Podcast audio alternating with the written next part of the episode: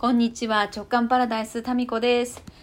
今日から子供たちの夏休みが始まりました。第1日目まもなく、えー、平穏に終わろうとしております。子供があのビデオを見てる間にラジオトーク。これが長きにわたって40日間続くわけですよね、はあ、深い深呼吸を時々しながら乗り越えていく所存でございます。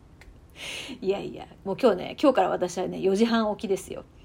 まあ大体ね6時半とかそれぐらい6時6時半ぐらいに起きてたんですけどもう今日からは4時半。もしくは4時。できる時には4時。でそこから7時ぐらいまでの間はもうがっつり自分の時間と確保した上での一日の夏の過ごし方みたいなねそういうことにしていこうかなと思っております。だからもう夕方も早く風呂入ってでもう9時半には寝ようと思ってます。まあ、そんなこんな言いながらですね、今日も午前中、あの、才能プロファイリングの個人セッションだったんですね。今日はね、シンガポールにお住まいの日本人の方とや、あの、セッションをやっていました。まあでもこうやって感慨深いものがありますね。そう、こう子供がね、夏休みでも自分のね、才能を生かしてお仕事ができるっていうのは非常にまあ、数年前こうそういう働き方ができたらなって思ってた働き方が今できているっていうのがね感慨深いなと思います。なんか最近ね、民子さんみたいな働き方どうやったらできるんですかっていうふうな質問をね、よくいただくようになりましたね、そういえば。どう？そうだな一番のこう転機になったのってやっぱり自分の才能と真剣に向き合うっていう時間と、まあ、お金とエネルギーをそこにかけたっていうのがありますね。うん、で私のその才能の源泉一番私を突き動かしているものっていうのは発見の喜びなんですよ。なんか見つけた時のさうわーっていう何を見つけたいかっていうとわあ綺麗だなって思うものとか面白いなそれって思うものを見つけたいわけですよ。でいっぱいあるんだけれどもそのね綺麗だなとか美しいえ綺麗だなとか面白いなっていうものでもそのそれぞれの人の中にある才能とか情熱っていうのは本当になんかもう美しいなだし面白いなと両方あるんですよ。面白いなは可能性を秘めてるっていう意味でその才能をどんどん拡大していったら自分で抑え込まないでそれを意識して出していったらどんな風になるんだろうっていうのがすごくね興味があるんですよ。うん、で多分その方の頭の中にもない未来にその自分の情熱がですねもう噴水のようにブワーって湧き出てですよ。むちゃくちゃなんかもうちょろちょろな噴水じゃないんですよ。ボワーってなんかもういろんなものをですね吹き飛ばすような勢いでその情熱っていうのが湧き上がっていった時に一体どういうふうにね拡大していくんだろうっていうのを見たいなっていう思いがとってもありまして。そうなんです。今日あのシンガポールの方はねお会いしたことはなくてそうオンラインでもお会いしたことなくて前情報が本当ヒアリングシートだけだったので2時間むっちゃ集中しましたね。うん、もう集中しすぎて本当にまた画面から飛び出していきような 飛び出していくんじゃないかぐらいな勢いでしたが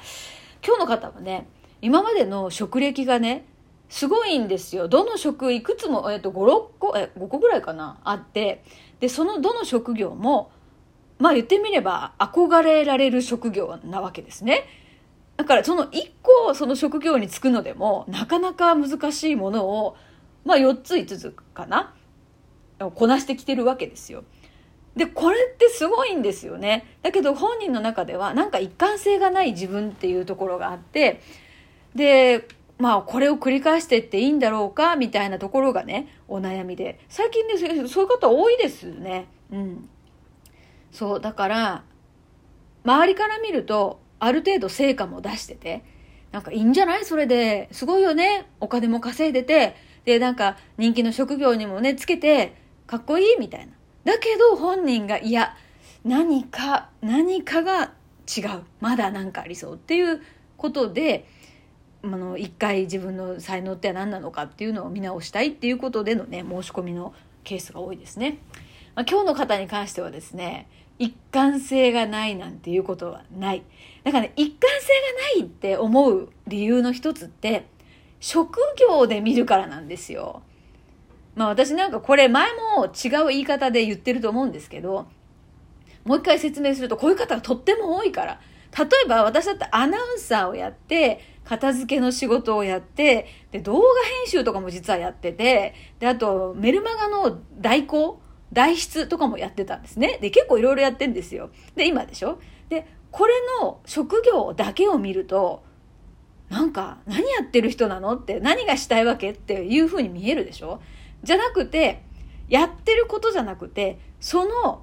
そのやってることの大元にある情熱は何なのかっていうことなんですよ。これは一貫してるはずなんですよね。今日の方も見事に一貫してて、もう、いや、むっちゃ一貫してる。なんならもう子供の頃からずっと一貫してるわけですね。で、今日なんか、そのね、早速感想いただいて、なんか子供の頃と結局こう繋がってるっていうことに気がついて、むちゃくちゃスッキリしましたっていうね。で、繋がってるみたいな感じで、あの、画面の前でね、拍手してもらってましたけど、なんかその、そういう嬉しそうな姿を見るのが、本当に私はですね、嬉しいわけですよ。そうだって一貫性ない人なんて本当はいないんですよ。でねそう。私だったらこう発見する喜びがいろいろな職業をね職業をやることを変えてもベースにある喜びなんですよ。なんかマスコミの時代だったら面白い人とか面白いネタを見つけてそれを放送に載せるっていうことですよね。で片付けの場合は片付けただけでなんかすごいどんどん流れが良くなっていく。見えない世界も見える世界も。で、これって何、何が働いてるのっていうことで、片付けと宇宙の法則っていうのをどういう関係があるのか知りたい知りたい。で、それで続いてきたでしょ？で、そういうのも気づきを全部セミナーに還元してたんですよ。で、動画の編集とかは、この東京とか大阪からのセミナー講師が来た時にその講座自体の素晴らしさを動画でお伝えするってもう編集までやってたっていうねすごいよね。でも目が痛すぎて、もうそれやめたんですけど、それはなんか講座に、講座の素晴らしさを自分自身もこうね、あの発見して、だから自分が受講した講座の動画制作が多かったな。うん、全部そうですね。うん。で、その良さを伝えたいっていう思いはベースにあるから、その他の受講生の方たちの参加してどうだったかっていうね、インタビューを取る。私インタビュー取るのうまいんですよ。本当街頭インタビューも含め。大体テレビの時も街頭インタビューで答えてもらう率がむっちゃ高かったんですよ。不思議と。なぜかわかんないですけど。あんまりこう圧、圧がないのかなアナウンサーですみたいな圧がないんだと思いますよ。うん。なんか、しれっとこうマイクを向けるっていうか ちょっといいっすかみたいな。そう、大体答えてくれるっていう。だからね、カメラマンの人にね、人気だったんですよ。街頭インタビューするとき早く終わるから、私と一緒に行くとね。っていうことで、まあ、えー、そうそう。で、動画制作。これも、なんか、見つける喜びですよね。講座の良さをこう自分が見つけて、それを、あの、形にして、あの、セミナーに興味がある人にお伝えするっていう、そこまでの喜びがセットですよね。そう。でも、その見つける喜びっていうテイストが、まあ、強さがいろいろあるんですよ。例えば、メルマガの代筆とかだったら、そのインタビューをして、で、その人の情熱を聞き出すっていうところはすごく好きだったんですけど、で、それを文章にしていくってなった時に、なんか、疲れちゃうんですね。でも、その申し込んでくれた人は文章にするっていうところが一番欲しいとこじゃないですか。でも私が一番得意なのは、それを聞き出すっていうところなんですよね。その方の一番言いたいこととか情熱を聞き出すっていう、これ見つけるところが一番の得意なんですよ。で、文章を代筆するのはそんなに得意じゃないから、最終的にそこをやってくれる別の人がいるっていうことになってきちゃって、そういうふうにこう他の人に仕事を割り振るみたいになってくるんですよね。で、そういうのは一個一個ちょっととりあえず今は違うかなと思ってやめていって、で、今はこう聞き出すっていう、見つけるっていうところだけに特化してるので、そうすると仕事ってなんかね、うまくいくんだなって私は思いますね。だから、まあ、こういう働き方するためにはどうしたらいいんですかの一番のターニングポイントになったのは、自分の情熱が何なのか、まあ、才能プロファイリングでいうとこの情熱、才能の源泉、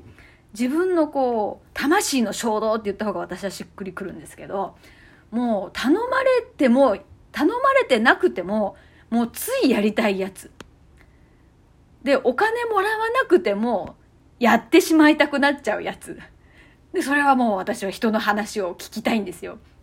聞いてその人を動かしている源には何があるのかとかいうのを自分が美容室とか行ってるのにそのね美容師さんの経歴とか知りたくなっちゃうんですよね。でこれって別に頼まれてもないし頼まれてない人にあれこれ聞くとなんかうるさいお客さんになるじゃないですか。だから我慢するんですよ。だけどこれを求めてくれてる人にこれをですね提供できればそれは仕事になるわけですよね。だから結局ね自分をどれだけ知る知れるかもうこれに尽きるんですよね。うんと思いますね。でまあそのための今日はですねインタビューセッションで、まあ、ご自身の中にある一貫性っていうのをですねもう2時間むっちゃ集中して、えー、やらせていただきました。はい。なんかプロファイリングした後ってさ眠くなるんですよね。でなんか今日ねすごい面白かったのが私がそのその方が言うにはねなんか自分がこう言語化できないことを言語化してもらえてすごいスッキリしてしましたっていうのとえなんか私がこうこうこうって言ったことに対してねそれなんかえ私の言葉が民子さんの口から出てるみたいっていう表現だったかな。でねそうなんか口が勝手に喋る時があるんですよね。つまりこういうことですよねみたいなでそれがこうね「そうです」ってだんだんその方の目がキラキラしていくのを見るのが何とも言えない幸せな気分ですよね。ということで私はもうなんかねこうやって才能を生かせば生かすほどなんかむっちゃ幸せな気分になるというありがたいことですよ。はい。ということで、なんかまとまりがなくなりましたけれども、夏頑張るぞお それでは。